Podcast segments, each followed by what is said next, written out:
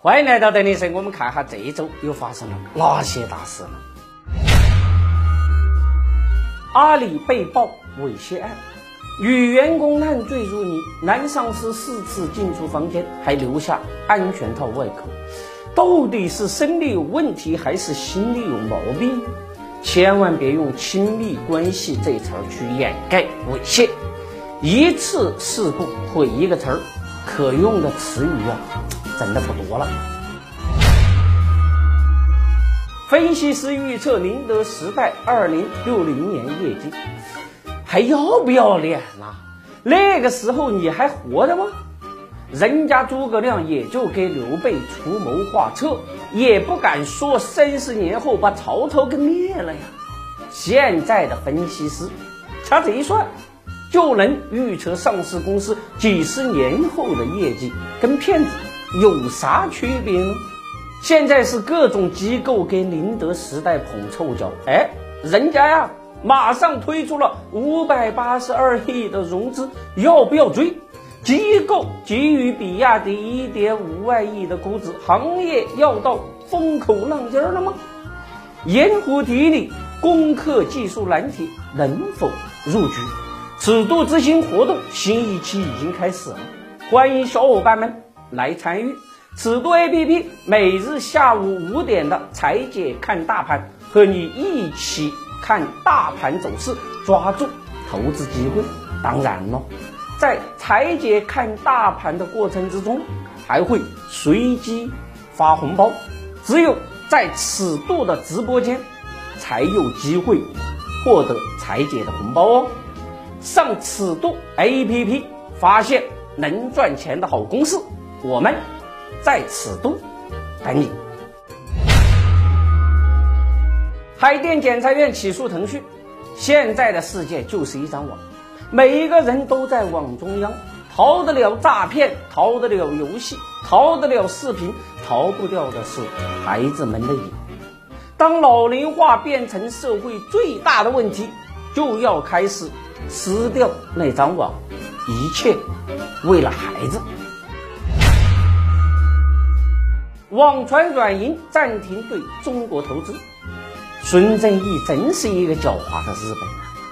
当年孤注一掷压住阿里，有了日本首富的头衔，一时间成为中国互联网巨头的座上宾。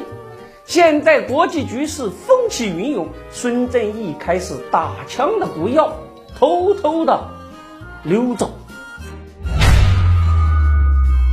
涪陵榨菜营收利润双降，一个卖榨菜的，以为邀请个明星代言就能让农民工多吃两包榨菜，榨菜没有多卖，利润还少了，老板是咋个想的呀？你以为榨菜是茅台呀？就多喝一杯可以吹牛逼，你多吃一包榨菜试试看。上海电气总裁去世，屋漏偏逢连夜雨，董事长被查，埋下几十亿地雷的神秘人失联，总裁突然去世，堂堂的国有企业沦落成为唐僧肉，风控的墙难道只是一张纸？所有风暴的前夜，一定有人捅破了窗。万龙换太子。八十岁的老爷子一脚把太子给踹了，到底是练拳还是父子失和呢？项羽把虎符攥手里，不停的摸索，棱角都已磨圆，还不授予前线冲锋陷阵的人。权力的愉悦感换不来企业的基业长青。盐湖股份恢复上市，如果当初。一刀切了，就没有钾肥之王的重生，不死鸟复活，有的蜕变成凤凰，有的依然还是那只草鸡。当资金重塑盐湖股份的今生，华丽归来，震撼全场，无限风光，要小心资本逐利反噬。